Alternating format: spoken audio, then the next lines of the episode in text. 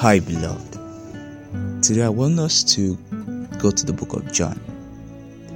We're going to be reading John 15, verse 9 to 13. And I'm going to be reading from the, the Passion Translation. Yeah, not a very common one, but I love it. And it reads I love each of you with the same love that the Father loves me. You must continually let my love nourish your hearts. If you keep my commands, you will live in my love, just as I have kept my Father's commands. For I continually live nourished and empowered by His love. My purpose for telling you these things is so that the joy that I experience will fill your hearts with overflowing gladness. So, this is my command love each other deeply, as much as I have loved you. For the greatest love of all is a love that sacrifices all. And this great love is demonstrated when a person sacrifices his life for his friends. Jesus, this was Jesus speaking to his disciples towards the end of his ministry. And it was in the earlier verses of that chapter, he was talking about being the vine and Jesus and uh, his father, God, the head, being the husbandman or the vine. And from verse 9, he says, I love each of you, not some of you, not just John the beloved. I love each of you with the same love that the Father loves me. I love you just as much as God loves me. And this helps, helps me see that the only way we can truly love people as we ought to love them is when we firstly receive the love of the Father. Is when we firstly accept that the Father actually loves us. That the one who is perfect, who is holy, who knows it all, and who can do all things, has chosen to love us. Not because we are perfect, at least not in the moment, not because we are as mighty as He is, we definitely aren't, because He made a decision to love us still. And He says, You must let my love nourish your hearts. He says, If you keep my commands, so you will live in my love. You will live in my love, just as I have kept my Father's commands, for I continually live nourished and empowered by His love. And that verse 10, to the later part, we could reread it as saying, For I continually live nourished and empowered by His love, so I have kept my Father's commands or say because I continually live nourished and empowered by His love, I have kept my Father's commands. This is also helping me see that if I accept God's love, it nourishes my heart, it empowers me to love other people and to keep the commands of God.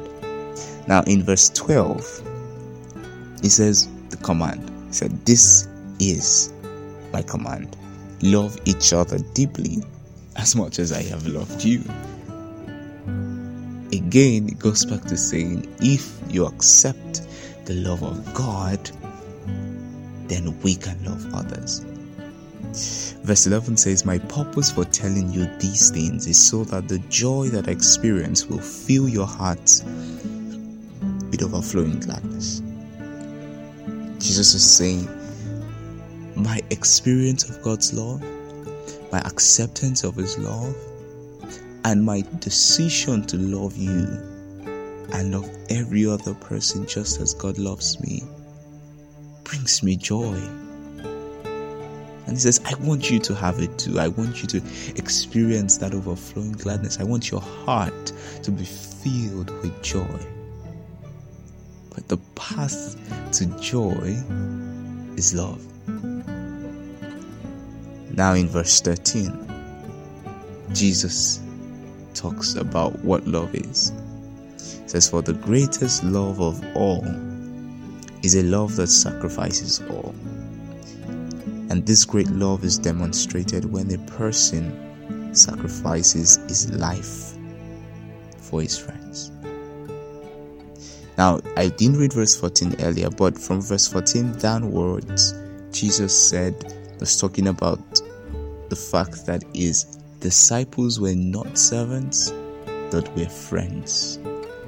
So Jesus was saying to them in verse 13 invariably that I will show you the greatest love. I will make you see it. I would give, I would express the greatest form of love. I will give my life for you because you are my friends. And if the greatest love is sacrificing your life for the sake of your friends, then I will show you, I will do just that. But you alone won't be my friends. Everyone that chooses to accept me as their Lord and their Master and their Savior will be my friend. I will not treat them as servants. I will share the thoughts of my heart with them. I will reveal my ways to them because they are my friends. I will not keep secrets from them. But I want them to do the same too. I have done it first, so no one would literally have to lay on the cross anymore for anyone else.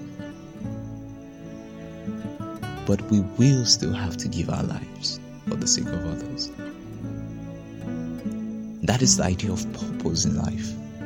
That is the idea of living with meaning. That we choose to sacrifice our time, our energy, our resources, our knowledge, our skills, so that others could have better lives, so that others could experience better lives.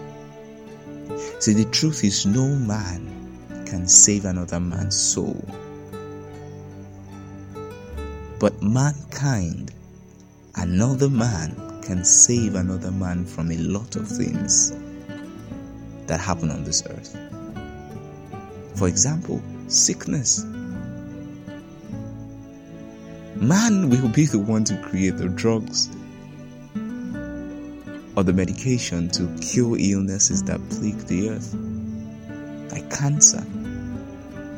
Yes, God will inspire us, but it is man that has to do the work. If we do not choose to do it, if we do not choose to lay our lives down, to sacrifice ourselves for the sake of others, these problems will not be solved.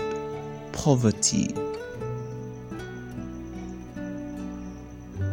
it has to be us. So, with your career, is it causing you to sacrifice anything for anyone else? Does your work seek to save someone else from suffering that we experience on the earth? Whether it is sickness, whether it is poverty, whether it is pain, whether it is anxiety, fear, depression, whatever plagues mankind in this time. Ignorance. We can't save a man's soul, that is the Holy Spirit's job. But we can save a man's body. We can create experiences and we can create realities that make it easier for men to live better lives. And as believers, we should seek out these ways of course, we will share the gospel. Because if the gospel is not heard, then men will not be saved, their souls will not be saved. But beyond, or not beyond, alongside sharing the gospel, we have to be sure that the work we choose to do with our time, with our lives, the things we choose to give our lives to, have meaning and are also in the line of sacrificing ourselves for the betterment of others. so that others could experience joy as we do, so that others may experience the love of God in a newer and better fashion every single day of their lives.